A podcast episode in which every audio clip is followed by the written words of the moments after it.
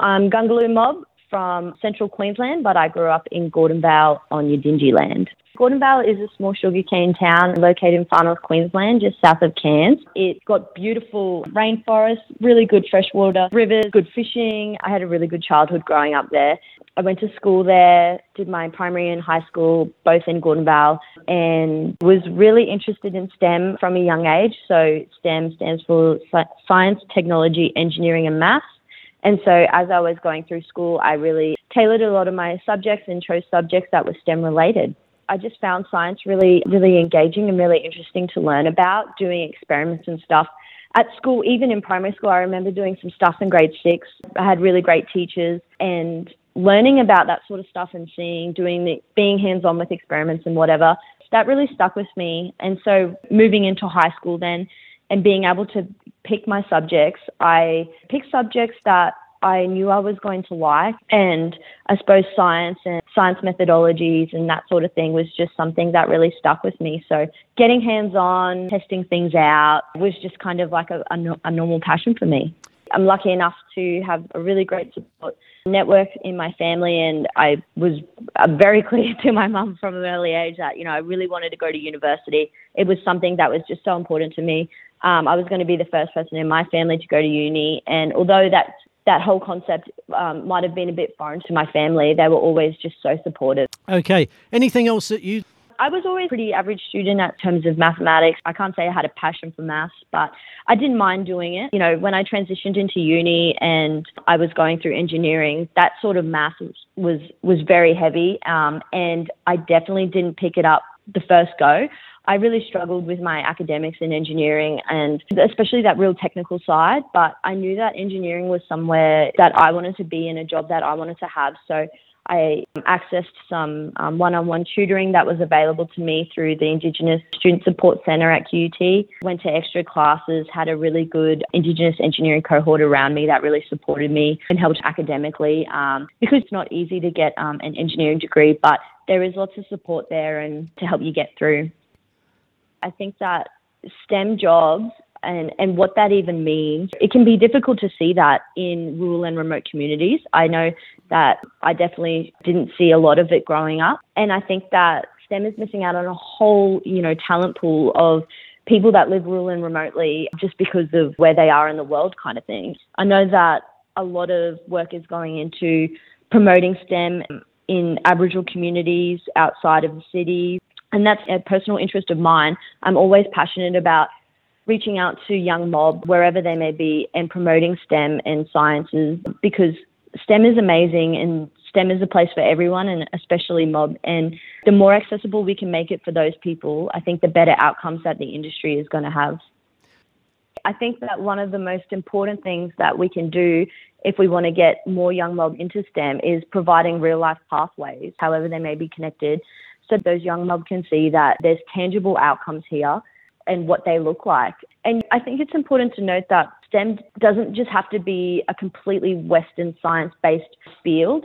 There's lots of work going into embedding Indigenous knowledges within STEM and traditional areas of STEM like science and maths that mob are getting involved in. And I think that's a really good way to encourage mob getting in and creating a culturally safe space for them when they're there. Embedding Indigenous knowledges is an important part of where STEM goes in the future. There's so much going on in that Indigenous science space, and I think that Indigenous science really complements Western science and there needs to be appreciation there that there is a complement because you know there's no one way of working i don't believe. I think there's lots to learn from.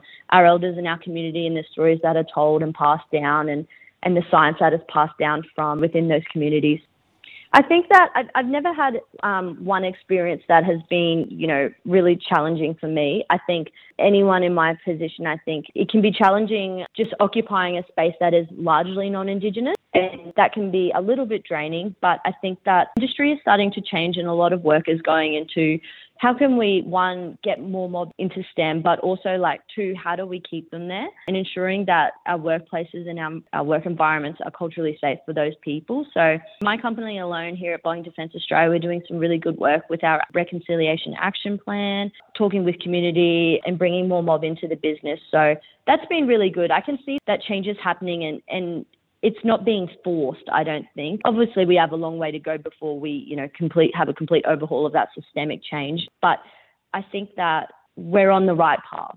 I pretty much work on anything that flies here at Boeing. Um, so planes. We also have some other autonomous technology. So what I do is I pretty much work on planes. I've been lucky enough to be accepted into Boeing Engineering Career Foundation program here, which is run out of Boeing US. It's a two year rotational program, and through that program, I get to see all different parts of the business. So, my um, background is in flight test engineering, and what that is is I help things to get off the ground and fly, right? And make sure that they come back and land safely and they do everything, you know, that we that we've designed them to do. So that's a really exciting part of engineering.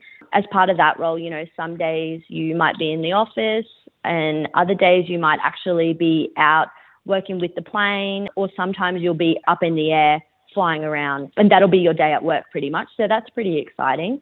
My current rotation uh, here in NAM, Melbourne, is in composites engineering, and what that is is down here they make parts for some of the commercial aircraft that we have.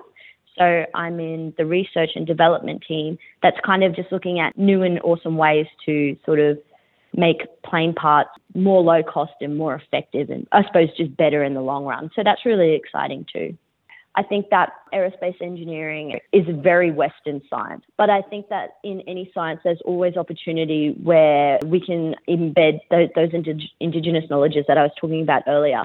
So, on my list of to do things is to start doing some research into that space and see, you know, how I can bring in Indigenous knowledges into my everyday role. Like I said, I think there's definitely opportunity there. I just need to sit down and, and you know, do that research and sort of evaluate the ways on which I can apply it using you know my experiences i would love to go back to community and and use what i've learned during university and even here at, at work i worked a lot with drones and drone technology and imaging of drones and, you know, that can be applied in a community sense. Using drone technology to help Indigenous rangers out is something that is work that is already happening in communities around Australia and is definitely something that I could be applying back where I'm from. The land that rangers look after is so big, so vast, and using drones is a really cost effective way to be able to monitor the land, monitor the animals, breeding patterns, even identifying things like um, invasive weeds. All that can be done using drone technology. So I think that there's opportunity there to, you know, come back, have an education piece and build up the qualifications of the rangers back at home or of a group that's willing to learn, teach them how to use the technology and then give that technology to them for them to then use and, and carry on that work, I think. That's definitely definitely one outcome that is already being done across the country. There are lots of opportunities, and I think that if people are interested in STEM and science, we really foster that interest from a young age and help those kids to flesh how that exists, I suppose, and you know what can they do to to sort of support that interest. One really great thing that's happening at the moment is, you know, with it being National Science Week, there's a whole heap of events all across the country um, that are dedicated to science, really interactive, really engaging. Just accessing that, going onto the website, I think it's scienceweek.net.au, going onto that website, finding an activity near them, and just getting engaged in that way, I think is awesome. It can be very overwhelming being, um, you know, a young mob from a rural area, and if an interest of yours, it, it can be a little bit overwhelming, but I would just say that there is lots of support out there. Reach out to your teachers or your community elders or, you know, anyone that you get support from, I suppose, and just say, hey, I think I'm really interested in this.